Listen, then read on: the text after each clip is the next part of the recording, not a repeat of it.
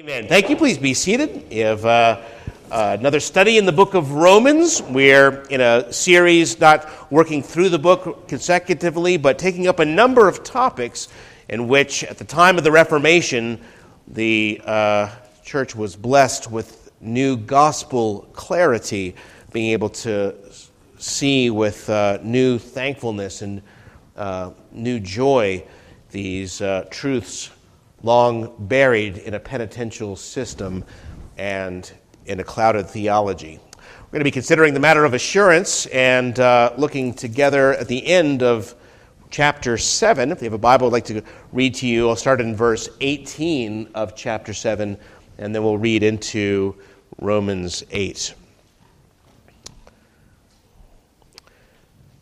From Romans 7, picking up in the middle of the paragraph at verse 18, the apostle writes, For I know that in me, that is, in my flesh, nothing good dwells. For to will is present with me, but how to perform what is good I do not find. For the good that I will to do, I do not do. But the evil I will not to do, that I practice. Now, if I do what I will not to do, it is no longer I who do it, but sin that dwells in me. I find then a law that evil is present with me, the one who wills to do good. For I delight in the law of God according to the inward man, but I see another law in my members, warring against the law of my mind and bringing me into captivity to the law of sin which is in my members. O wretched man that I am! Who will deliver me from this body of death? I thank God through Jesus Christ our Lord. So then, with the mind, I myself serve the law of God, but with the flesh, the law of sin. There is therefore now no condemnation to those who are in Christ Jesus, who do not walk according to the flesh, but according to the Spirit. For the law of the Spirit of life in Christ Jesus has made me free from the law of sin and death. For what the law could not do, in that it was weak through the flesh, God did by sending his own Son in the likeness of sinful flesh. On account of sin, he condemned sin in the flesh, that the righteous requirement of the law might be fulfilled in us who do not walk according to the flesh, but according to the Spirit. Let us pray together. Our Father in heaven, we find ourselves on both sides of this passage, the remaining corruptions by which we are able to cry out with the apostle that there is nothing of an unmixed good in us, that we are in so many ways those very sinners that Christ Jesus came into the world to save, and yet rejoicing that there is no condemnation to those who are in him, who have been set free by the Spirit, that we might be able, being set free from the law of sin and death, to rejoice in the hope of the children of God. And we pray that you would settle our hearts in this passage and through your Spirit for Christ's sake. Amen. Martin Luther once famously said that the heart of religion lies in personal pronouns. The heart of religion lies in its personal pronouns. That is to say, the life and the power of Christianity is ours when we can say, the Lord is my shepherd. I am poor and needy, but the Lord thinks on me. I know that my Redeemer lives, and so forth. This confidence, this assurance of God's love and our salvation has everything to do with the quality, power, and progress of our Christian lives. We find that, practically speaking, we are like Bunyan's pilgrim who can't make any decent progress on his journey until he has gone to find that roll that was once in his bosom. We may truly be Christians, but we do not have the power and joy of our Christianity without this confidence and assurance. It is the teaching of the whole Bible that Christians are to know that God loves them. And how awful it would be for a human father if a child of his doubted his love. I mean, if one of my daughters said, Daddy, I just don't know that you love me, I would be upset and disturbed. And it can't be right, likewise, for us to kneel down day after day and pray, Our Father in heaven, if you really are my Father, which I doubt. It can't be right for us to come here week after week to rejoice in the Lord, and all the while a dark suspicion is haunting us that we are never, we've never been born children of God. And so you see, this matter of assurance has a great deal of practical import for our Christian lives. One time, the English poet William Wordsworth gave a definition of poetry like this. He said that poetry is the spontaneous overflow of powerful feelings. Whether that's a fair description of poetry, I can't say, but those words do describe something about our Christian lives. Our witness, our worship, our prayers, our whole service to God depends in so many ways upon the depth and power and certainty of our affections. And this needs to be driven, all these things need to be driven by the conviction that God has loved us. Assurance of our salvation comes with, a sense of God's love treasured in the soul, the joy of our salvation, and the expectation of everlasting life. As Paul says, what behold, what manner of love that, that, that we should be called children of God. This wonder, this power is to be at the root of so many things in our Christian experience. And so it is that Bishop Hopkins, in the old days, called assurance, quote, I'm sorry, he wrote, quote, grace with assurance is no less than heaven let down into the soul. So, we have this, uh, we have this uh, high ideal set forth in the scripture that we should be rejoicing in our God and confident in His salvation, and this should drive us forward in, in every way. And yet, I also know that every believer, at least every believer that I have met, has experienced some time or season or struggle in this matter of assurance. We long to have what we've been speaking about, but we find that from time to time, at least, it eludes us. And some find a great struggle for many years, if not for their whole life, in these matter, more or less. We certainly expected to have so much more progress in our Christian faith. We are understandably downcast, if not actually discouraged, when we consider the failings and the weaknesses of our heart we wonder if the Lord is with us. We think, are we even born again? Perhaps we think, this is just not the way things are not to be, are to be for the children of God. And this passage tonight, you, you, you, you realize, brings together both sides of this experience. This passage brings them together and helps to resolve it, I think, painting a picture of the Christian that is, on the one hand, struggling, uh, striving, however unsuccessfully with remaining sin and corruption, um, the, the evil that is present cannot be shaken, and there is a war going on in the mind, so that he calls himself a wretched man, um, calls his flesh the body of death. This is his evaluation of one of the, well, this is the evaluation of one of the most saintly men that ever lived. And so if he could say these things, well, you and I are in far worse shape. All right. Meanwhile, he turns the corner in, in Romans 8 to triumph in the gospel that there is no condemnation to those who are in Christ Jesus, and begins to unfold the work of the Holy Spirit, who not only continues to lead us forth and guide us in our life, but also then he, he says later in the chapter, testifies with our spirit that we are children of God, by whom we are able to cry, Abba, Father, and assure us that God is for us and who can be against us. And so we find this passage holds together these difficulties and paints a picture of a Christian life that balances our sinfulness and our assurance. That'll be our study for this evening. And I, I want to say, just by way of introduction, as we are trying to make reference to how this became very important and very clear in the minds of people during the Reformation, that uh, this was a tremendous discovery for Luther when he most needed it. Luther had been taught that we are saved by our righteousness, which God, by grace, works in us through the sacraments and strengthens more and more. Okay. But Luther then applied himself to these means more than anyone else in his day to righteousness, confession, penance, vigils, and fastings, and every other means he could muster in order that he might have some relief of conscience. For Luther, the assurance of salvation was not some exercise in scholastic theology, it was a life and death struggle.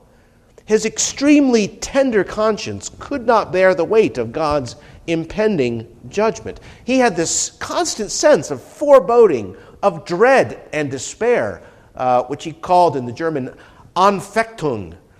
We saw in a previous study that this, in this anxiety ridden state, Luther at last found in these pages of the book of Romans that the mercy of God was that he was both just and the justifier of the one who has faith in Jesus. That though the wages of sin is death, the gift, the free gift of God, is eternal life in Christ Jesus our Lord. That though uh, that uh, the righteousness of God apart from law is revealed, being witnessed by the law and the prophets, even the righteousness of God through faith in Jesus Christ to all and on all who believe. For all have sinned and fall short of the glory of God, being justified freely by his grace. This, I say, was just a revolution for Luther. It, it, it was the very gates of paradise that he beheld when he understood this. And he said, I just walked through them. And not only him, but thousands and thousands more followed who could begin now to read the Bible in their own language and found that under the burden of such dread and death, that it, it, it was it was like life and light itself. It was like people were snatched from the very jaws of hell. And so Luther wrote later that it's not understanding or reading or speculation, but living, nay, rather, dying and being damned that make a theologian. That is to say, he interacted with these things at the, at the most emotional, at the most visceral lever, level. And so at last, under, Luther understood that we were sinners and saints, or as he put it in Latin, simul justus et peccator, that is to say, at one and the same time, just or righteous and sinners. He described this also, we saw in a variety of ways in chapter 5 and 6. It was while we were yet sinners that Christ died for us, while we were enemies, while we were without strength, that he died to reconcile us to God. And so it is that uh, uh, we, we find this tension now that comes back to us in chapters 7 and 8.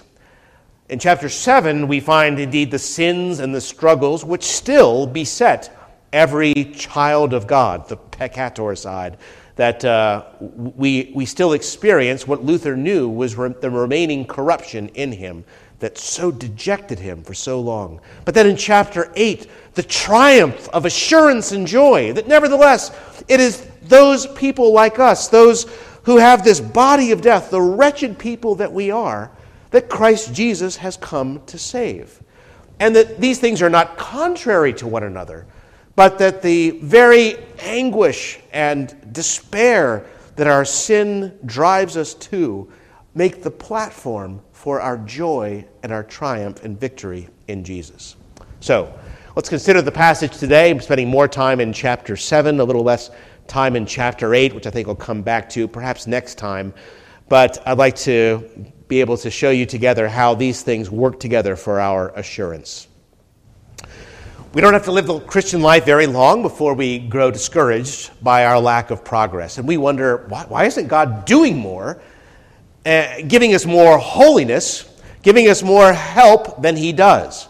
I mean, God certainly has made a great change, and we uh, clearly can confess that uh, the Lord has been merciful to us. Yes, But why is there still so much remaining corruption? Why is the strength of that corruption so great? Why must we experience so much repeated failure, even now that we're genuinely committed to Jesus Christ and earnestly seeking to live a life to the glory of God? Why does the Lord permit the dregs of our sinfulness to continue to corrupt our mind and word and life? I mean, if he has taken away sin's guilt so completely and all at once, justified by faith, why has he been so slow in sanctification? Why has he left so much corruption in us? After all, we think it would be so much easier for us to advance the gospel or convince the world that Christ is the risen Lord uh, if we lived at a much higher level of spiritual life and faithfulness and purity. No? I mean, wouldn't the kingdom itself benefit from having holier people? Wouldn't it just seem right that God's people would all live at a moral level so much obviously higher than others in love and truth and purity, that the gospel would seem almost irresistible?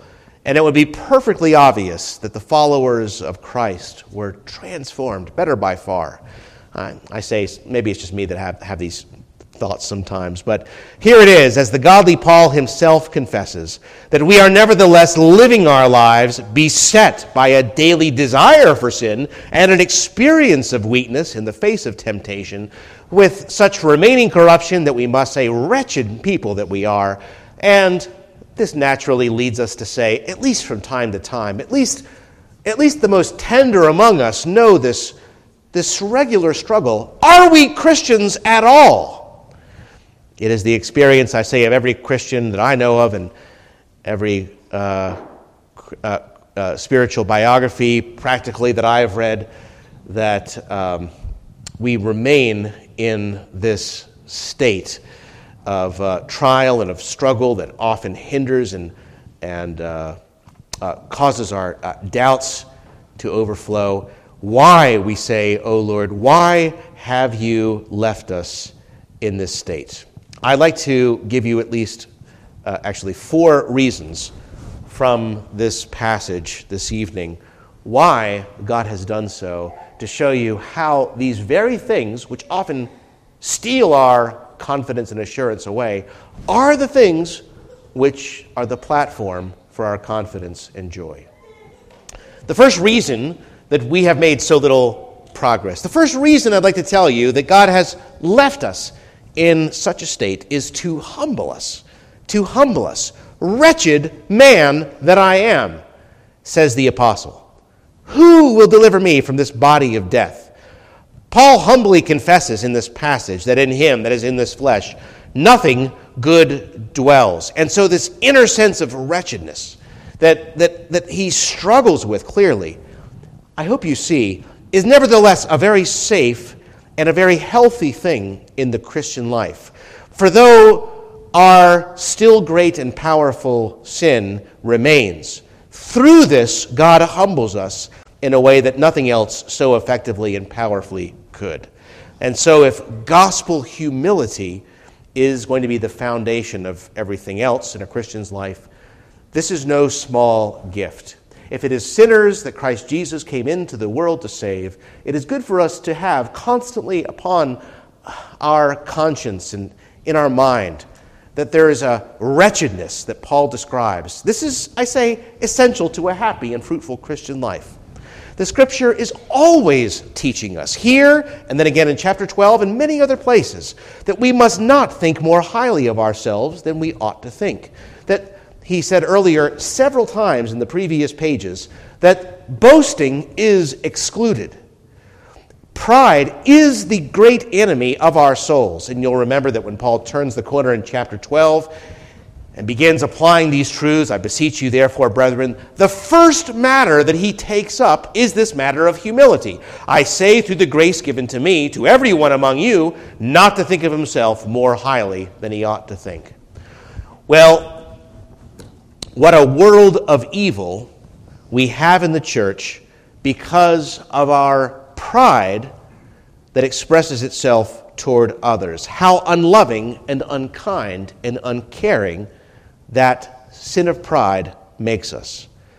This is the chief concern in practically every passage where the apostle writes about the use of spiritual gifts, or about in the unity of the church, or I could give you lots of other examples, but perhaps nothing would so much promote unity in this body, or the beauty or usefulness or happiness of our fellowship, and a loving spirit on the part of everyone else than for all of us keenly to feel the humility that Paul expresses in this passage. And so you see, more than anything else, it is our sin that gives us this low, uh, realistic view of ourselves before God and man that we need to live our life. Well, when we compare ourselves with ourselves, Paul writes elsewhere, we are not wise. Martyn Lloyd-Jones gave this illustration of uh, comparing the brightness of a 100 watt bulb versus a 60 watt bulb versus a 40 watt bulb. I can't use this illustration much longer now because, of course, we're not working in watts for light bulbs anymore, but some of you know what I mean. There's a difference between how much light each of those bulbs produces. And, well, when we compare them to each other, we can we speak of uh, some substantial brightness in one versus the other. But he says you hold them up to the sun, and any difference in the light of those bulbs is completely annihilated and even hard to fathom. There is no difference to speak of. Next to the sun, a 40 watt bulb and a 100 watt bulb are casting practically the same shadow. And this is what is true in the spiritual realm. Our sin reminds us that we are not God. It is He who is our Savior, and this brings us before His holiness. So, just as surely as we Christians must be able to say, The Lord is my shepherd, or Christ is my Savior, we must also first be able to say, Wretched man that I am. It is important for the sake of humility. Second, of course, in the passage, to exalt Christ. Who will deliver me from this body of death? I thank God through Jesus Christ our Lord. There is therefore now no condemnation to those who are in Christ Jesus. It is sin that prevents us from taking Christ for granted and continues to keep him magnificent in our view. Jesus himself said, of course, when that uh, sinful woman came, uh, I tell you that he who has forgiven much, the same loves much. And it is, uh, it is this sin that teaches us to value the love of God which has been given to unworthy, undeserving people. He has poured this love into our hearts love for the unlovable. It is sin that reminds us how great God's love must be, that it is willing to bear with us every day in such grace. If you want to know why Paul was so captivated by the love of Christ and wished for nothing so much as to make his life an honor to Christ, it's because Paul was a man who especially felt the depth of his sin and the greatness of his rescue. If amazing grace had not saved a wretch like Paul, what would have happened? And if God had not saved a wretch like you and me, well, his love would never thrill us. Christ's redemption would never be wonderful. It, it, it, it, would never, it would never thrill us as it ought to thrill us. So maybe it never occurred to you, but the next time you sin inexcusably for the umpteenth time in some particular way, realize once again just how much the Lord loves you. The one who's been forgiven much, the same loves much. And for a good man, one would even perhaps dare to die. But God commends his love for us in this that while we were yet sinners, Christ died for us. Here's the analysis of Alexander Whyte. if you had both been called and justified and adopted and sanctified holy, and all at once, you would never have known, you would never have believed what an inveterate and hopeless and unparalleled sinner you are, nor what a glorious Savior you have got in the Son of God. No, it is not your first pardon that gives God his great name in you. It is His every day and every hour pardon of your sins, sins that are past all name and past all belief. So you understand, it is those sins that you commit now as a believer that show you just how deep the love of God must be. It's the forgiveness He continues to extend to you over and over again in defiance of the fact that you continue to abuse love and grace that proves to your proud, self satisfied heart that He is a great Savior. It is your continued sinning that gives Christ His name and honor in your heart, he says. And keeping a heavy sense is the way that we would continue to have that great sense of the depth of grace, that where sin has abounded, grace has much more abounded. After discussing the power of remaining sin, Paul asks, Who shall deliver me from this body of death? And it's with this triumph, this cry of relief, I thank God through Jesus Christ our Lord, that this glory, as Newton put it here, this glory shines far more in redeeming a sinner like you and me than in preserving a thousand angels. So you keep that wretchedness of your remaining sin in sight that humbles you, point one, and then you too will be able to exalt in Christ like this. I thank God through Jesus Christ our Lord. Remaining sin retains power not only to humble us, but also to exalt Christ. Third, it's also given to train us in our Christian warfare. To train us in our Christian warfare, Paul explains in verse 22 I delight in the law of God according to the inward man, but I see this other law in my members warring against the law of my mind and bringing me into captivity to the law of sin which is in my members. And in other words, uh, which I skipped earlier, he, he writes of the struggle, this warfare that's, that's going on within him. Now, when we say, oh, we just wish we didn't have this much remaining corruption, how much more assurance we would have, how much more pleasant our Christian lives would be, what we mean is, we just wish we didn't have to fight so much. We didn't have to watch and pray so much, to be careful so much about our Christian lives, to resist the devil so much. Perhaps you never realized it or stopped to think about it, but we see Christ our Savior waging war against the devil's temptations and the world system and all these things, page after page, contending with adversaries. And, we, I think, just naturally shrink back from the fight. Our battle within, though, is what primarily trains our hands for war in the battle without. Without learning to fight against the flesh, we will have little success against the world or the devil. And so, this daily contest within us with this intractable, relentless, never sleeping, unforgiving enemy, the flesh, from our passage, uh, is what teaches us that we are soldiers of Christ and that this holy warfare must be waged and waged to the end to the death. The battle that rages within teaches us that we must go out to war every day, putting on the full armor of God, wielding the weapons that the Spirit Himself uh, supplies to us, that we might advance from victory to victory in the desperate warfare that has overspread the world.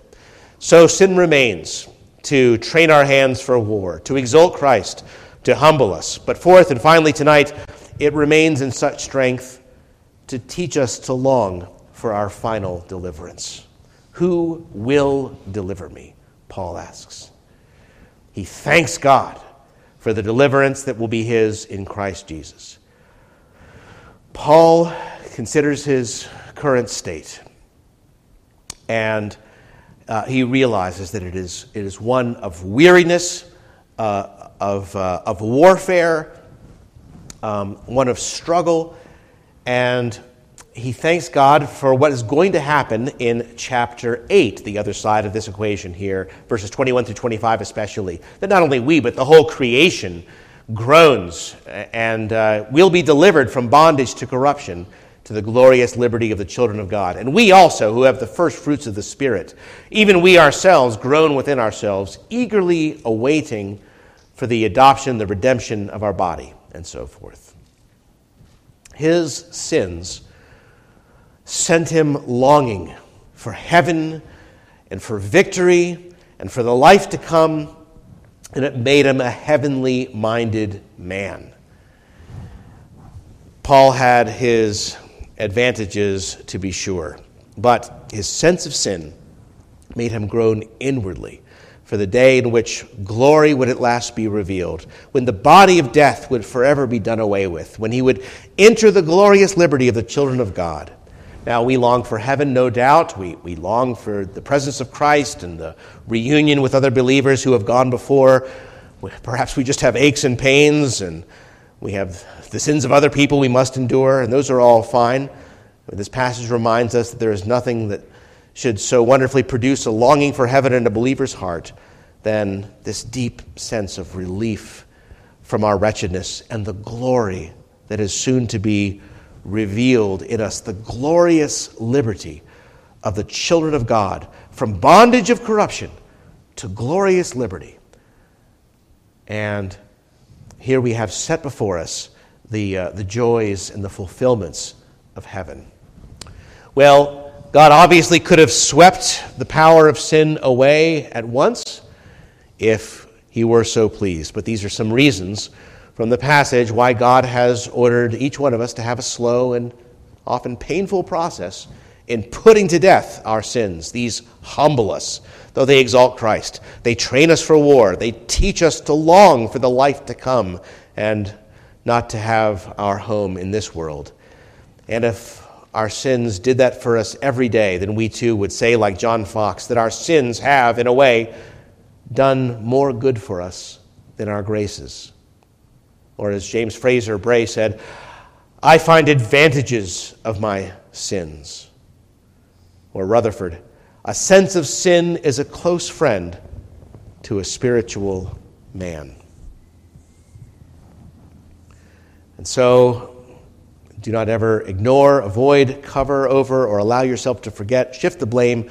Minimize the power of remaining and raging sin in your heart and life. You may even have to pray for a deeper sense of it, like the apostle had. But to make a clean breast of it to yourself and then to God every day, to look at it and to take stock of it. John Newton, whom I mentioned earlier, the man who knew about God's amazing grace that saved a wretch like him, said it this way In one sense, our sinfulness is excellently suited to answer God's eternal purpose. If we were not vile and worthless, beyond all expression, the exceeding riches of His grace would not have been so gloriously displayed in us. His glory shines far more in redeeming one sinner like you and me than in preserving and upholding a thousand angels like Gabriel and Michael themselves. And may the magnificent good of that truth be believed, embraced, and felt in the heart. And therefore, you see, he is able to turn from a realistic assessment of his own weakness, shame, and struggle to the triumph of the Christian experience in chapter 8, rejoicing and giving thanks that Christ Jesus came into the world to save sinners, that none of the things that he has mentioned have in any way dimmed his salvation, but made it all the more plain and precious. That it is only in Christ Jesus that we have redemption. Going on to say that this sense of God's love and salvation kept upon the soul becomes a powerful motivation to holiness, to prayer, to hope in the midst of the troubles of life. And he goes through the chapter, drawing these things to a conclusion in verse 31. What shall we say to these things? If God is for us, who can be against us? And we can think if, if all those things did not hinder us, if even these things cannot touch us, what can harm us? He who did not spare his own son, but delivered him up for us all, how shall he not with him also freely give us all things? Well, dear friends, this is not a safe universe for anyone else in the world besides the children of God. For the unbeliever, it is a highly dangerous and uncertain universe that can and does go against you at any time. But for the believer, we know that all this remaining corruption, that all this disappointment and often discouragement in our lives cannot rob us of peace with God and joy in the Holy Spirit, that nothing is going to stand in God's way to redeem us. It was while we had been enemies, when we had no thoughts of God, that He saved us. And will He now forget us? God is able to work all these things for good. And so we can say, even in this dark world, surely goodness and mercy will follow me all the days of my life. If he's given his son for me, then he will withhold nothing from my blessing. If he is my father, then he will seek only to do me good. He is a father who gave his son for me, the son of his love, his eternal son, and therefore we can be nothing that he will withhold from us, his dear children. So I conclude by saying if you can believe that God has given his son for you, it is not very hard to convince you that the rest of life is firmly in his loving hands. What will he keep back? You don't have to live in fear. You don't have to live like God might abandon you or give you more than you can bear. For he says, I will never leave you nor forsake you. The more that we look at our own life and struggles and discouragements, the more that we are naturally discouraged. But when we look at his mercy and his redemption, we are able to have every confidence. Rabbi Duncan uh, wrote, Let us seek to have well grounded marks of saintship, yes. But when the push comes, nothing but imputed righteousness will stand the day. Okay? Yeah. Let us be holy people, absolutely. But we will never, at the end of the day, have any joy, have any assurance. Nothing less than imputed righteousness will stand. It is there we began, it is there we must end, with God as a sin forgiving God through the obedience unto death of his only begotten Son, and being shut up and driven back to that. This will not hinder holiness, but promote it. For the grace of God that brings salvation has appeared to all men, teaching us that denying ungodliness and worldly lusts, we should live soberly, righteously, and godly in this present age. And so, dear friends, assurance is not simply a matter of being sure for the right reasons that you are saved. It is, you see, a matter of living in the active confidence of God's love, of the joy of forgiveness, of the near approach of the glories of heaven, and above all, being ravished by the grace of the Lord Jesus Christ. This is the viewpoint of our confession of faith. It is the duty of every one to give all diligence to make his calling and election sure, that thereby his heart may be enlarged in peace and joy in the Holy Ghost, in love and thankfulness to God, and in strength and cheerfulness in the duty of obedience, the proper fruits of assurance. Well, let us pray together. Our Father in heaven, may these good fruits be ours and in abundance. We know that we often are discouraged, dispirited, and we find ourselves uh, not only downcast, but um, hindered from going on in our joy we find that we have not made a good use even of our remaining corruptions, much less of our divine graces. We pray that you would forgive us and that through the things we consider this evening, that these things might again drive us to Christ and make us to rejoice in the hope of the glory of God. Wretched people that we are, deliver us from this body of death